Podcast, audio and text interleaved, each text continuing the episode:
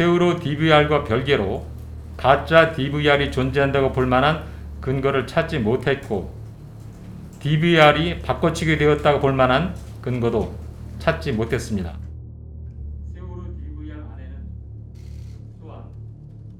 사참위가 조작의 흔적으로 지목한 특이 현상들의 경우 데이터 복원 과정에서 일반적으로 발생할 수 있는 현상임을 확인했습니다. 참사 증거 자료의 범죄 혐의를 발견하지 못하여 공소를 제기하지 않기로 결정했습니다.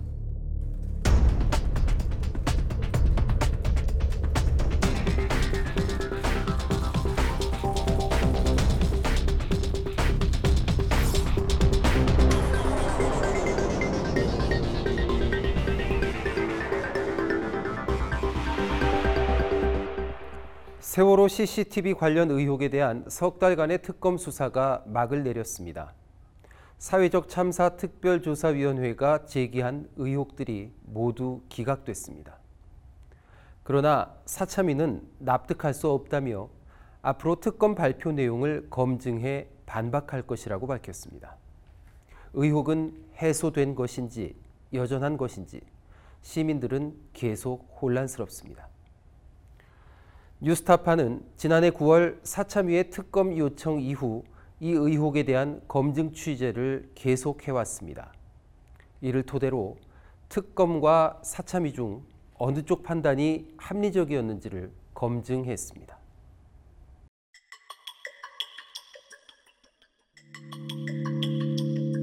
지난 2014년 6월 22일 밤 세월호 CCTV 영상 저장 장치인 DVR이 수거됐습니다. 이틀 뒤 유가족들의 요청으로 현장에 도착한 김인성 당시 한양대 교수가 DVR 하드디스크 두 개를 분리해 긴급 보존 처리를 했습니다. 검찰은 이를 증거물로 압수하려 했지만 법원이 유가족들의 증거 보전 신청을 받아들여 무산됐습니다. DVR 복원 작업은 법원 명령에 따라 6월 24일부터 8월 21일까지 거의 두 달에 걸쳐 충북 청주의 명정보기술에서 진행됐습니다. 디스크 표면에 손상이 많아 정밀 세척 작업을 벌인 끝에 참사 당일 영상을 포함한 CCTV 파일들이 복원됐고 2014년 8월 22일 법원에 제출됐습니다. 그런데 지난해 9월 사참위는 당시 법원에 제출된 파일들이 조작됐다는 조사 결과를 발표했습니다.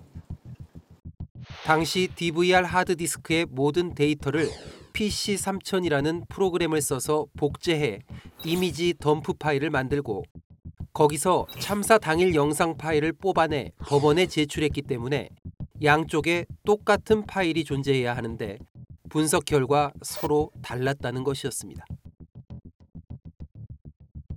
사참위가 밝힌 구체적인 차이점은 이렇습니다.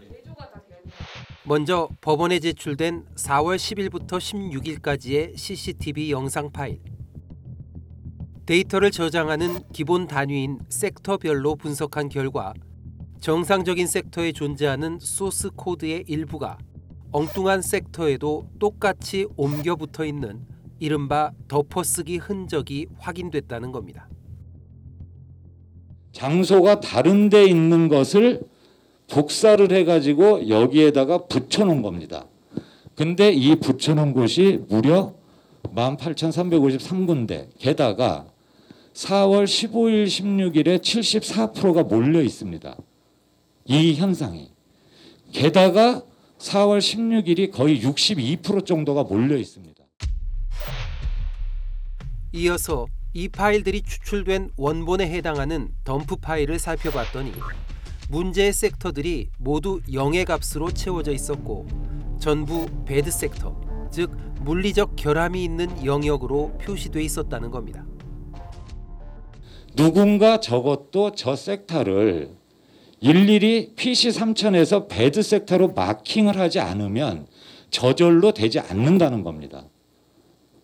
이게 저희들은 또 하나의 조작의 어, 증거라고 보고 있습니다. 사참위는 이 같은 내용 외에도 설명되지 않는 여러 이상 흔적이 존재한다며 의혹의 실체를 밝히기 위해 특별 검사를 요청했습니다.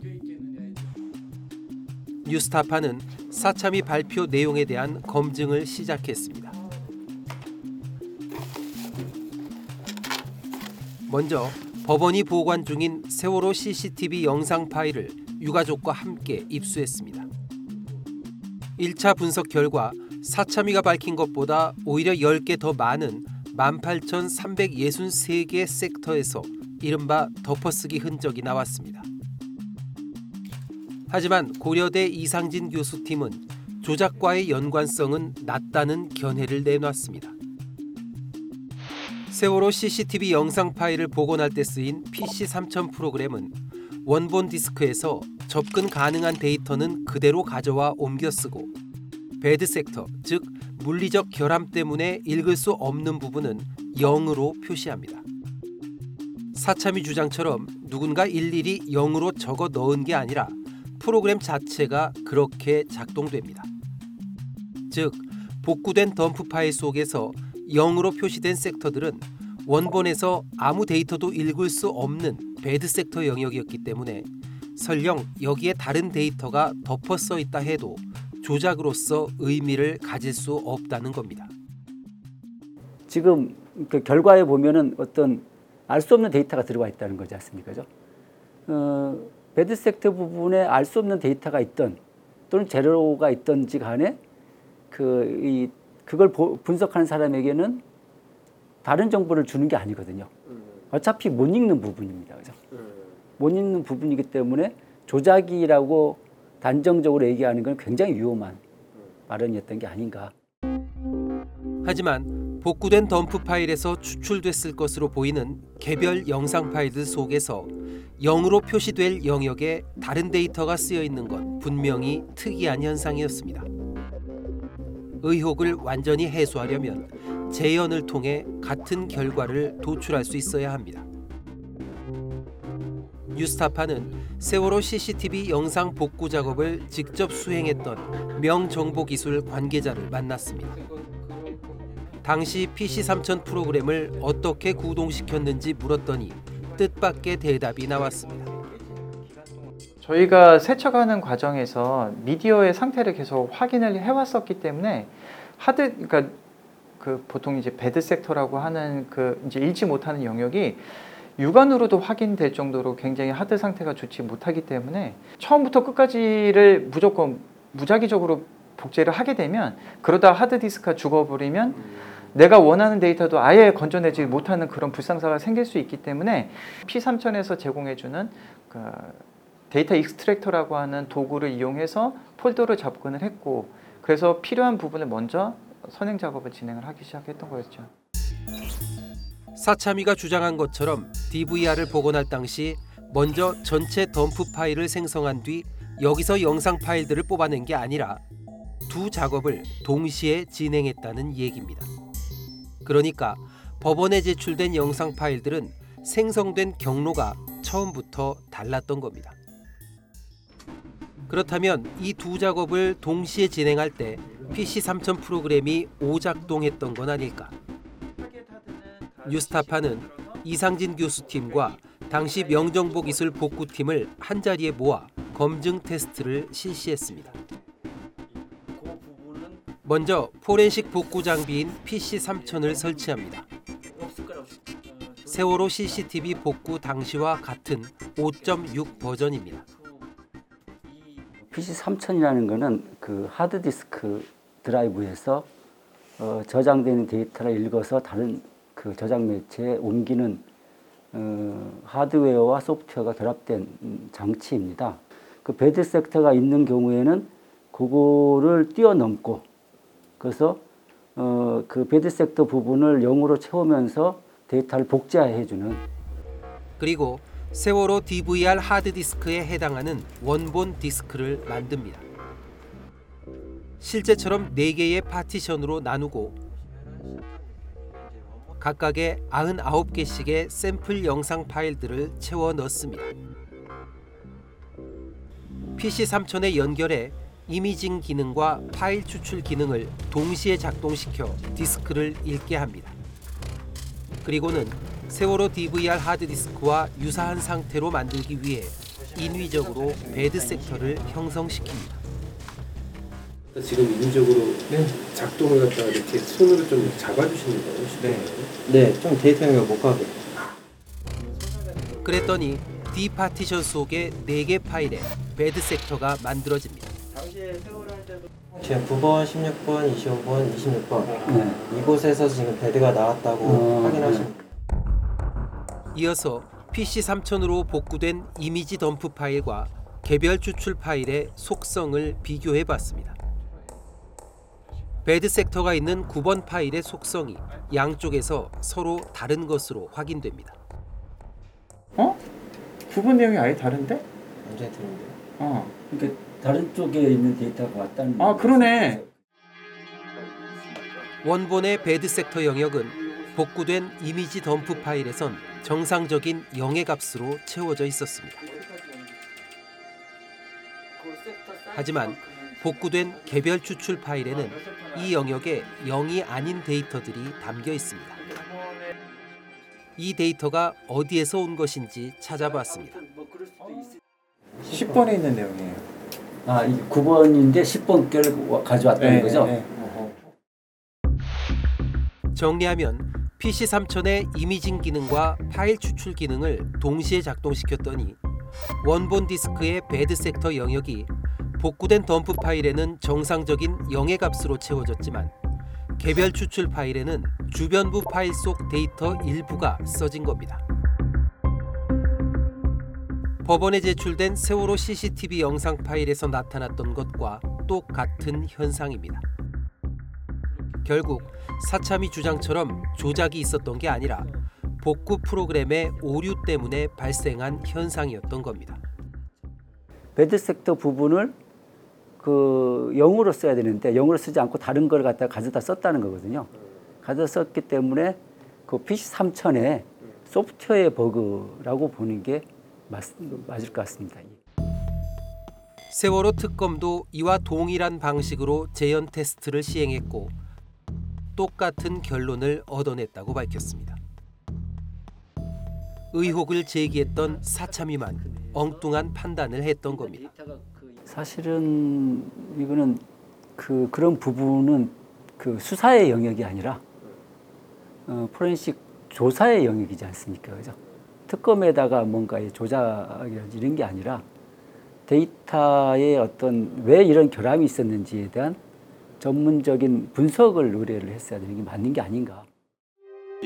실제로 사참위는 세월호 CCTV 복구를 담당했던 전문가들을 조사하는 과정에서 기술적인 질문은 거의 하지 않았습니다. 특조위에서는 여태까지 저한테 기술적인 질문을 한 적이 없어요. 항상 자기들 생각하는 뭔가가 있고 그게 뭐 네가 이거 된 거 아니냐 뭐 이런 식의 어떤 의심들만 있었지 저한테 뭐 이 내용을 물어본다든지 해명을 듣고 싶어 했던 게 없었어요. 지금 이것도 이, 이런 부분들도 일단 저한테 와- 가져와서 물어봐야 될 거 아닙니까? 제가 했던 사람인데. 근데 만약에 그 전에 제가 사참위 조사를 받았을 때 그런 거에 대한 언급이 있었으면 당연히 그때 당시 작업의 총괄 책임자로서 그걸 어떻게 풀어나갈 수 있을지 해결할 수 있을지에 대해서 같이 고민을 해보지 않았을까 생각이 됩니다. 게다가 당시 세월호 CCTV 복구 현장의 보안 상태를 고려할 때 조작은 사실상 불가능해 보였지만 사참위 판단은 달랐습니다.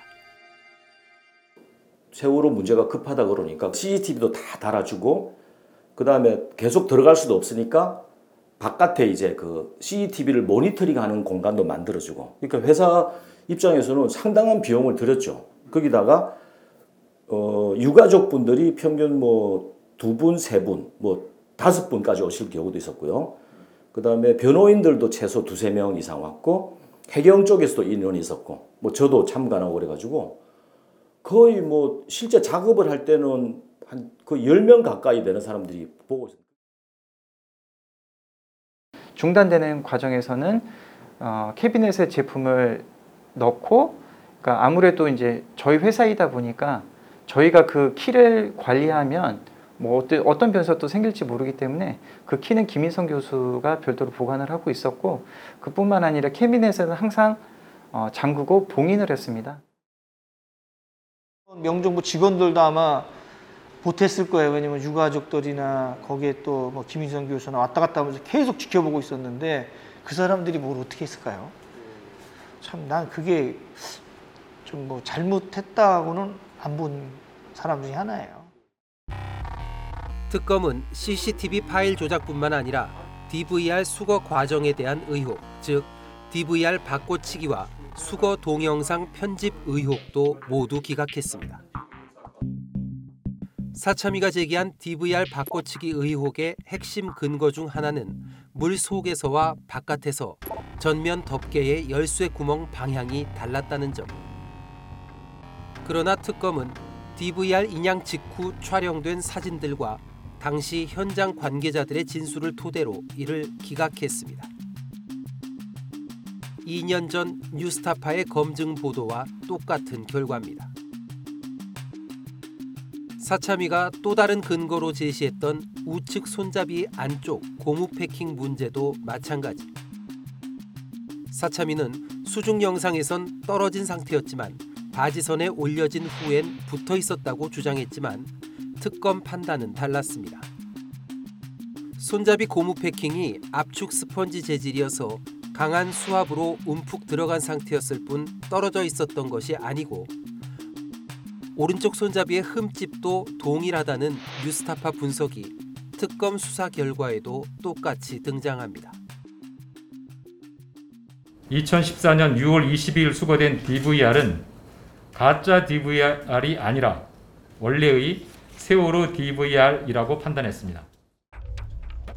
사참위가 제기한 CCTV 관련 의혹은 영상 분석의 오류 또는 분석 결과에 대한 자의적 판단에서 비롯된 것으로 보입니다.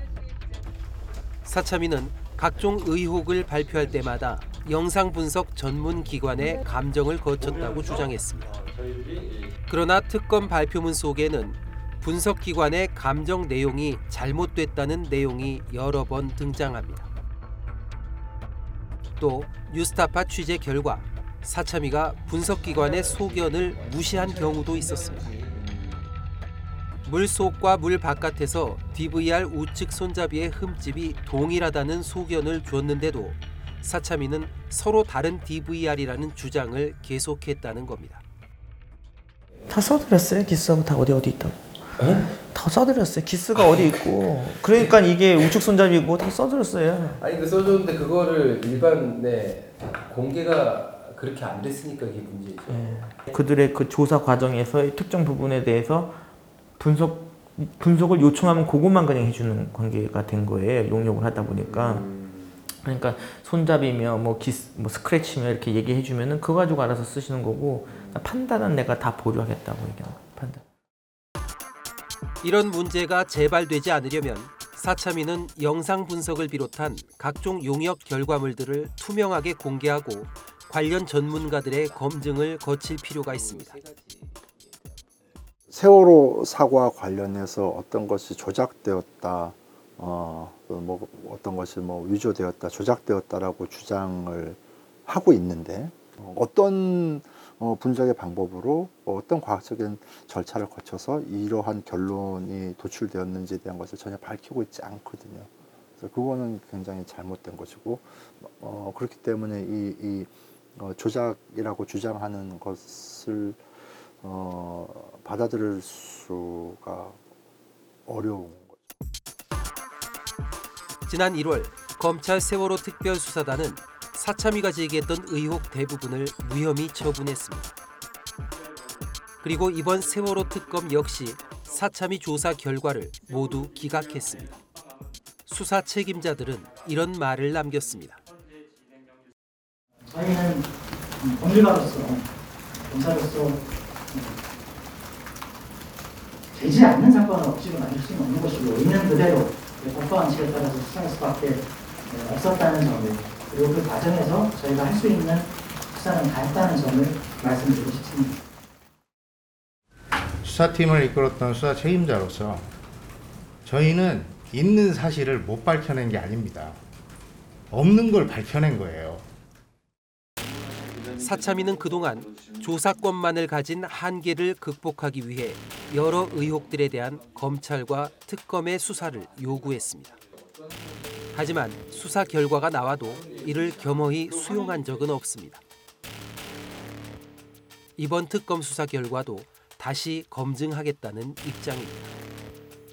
세월호 진상 규명이 재조사와 재수사의 끊임없는 도돌이표가 되어버리는 건 아닐지 우려하지 않을 수 없습니다. 뉴스타파 김성수입니다.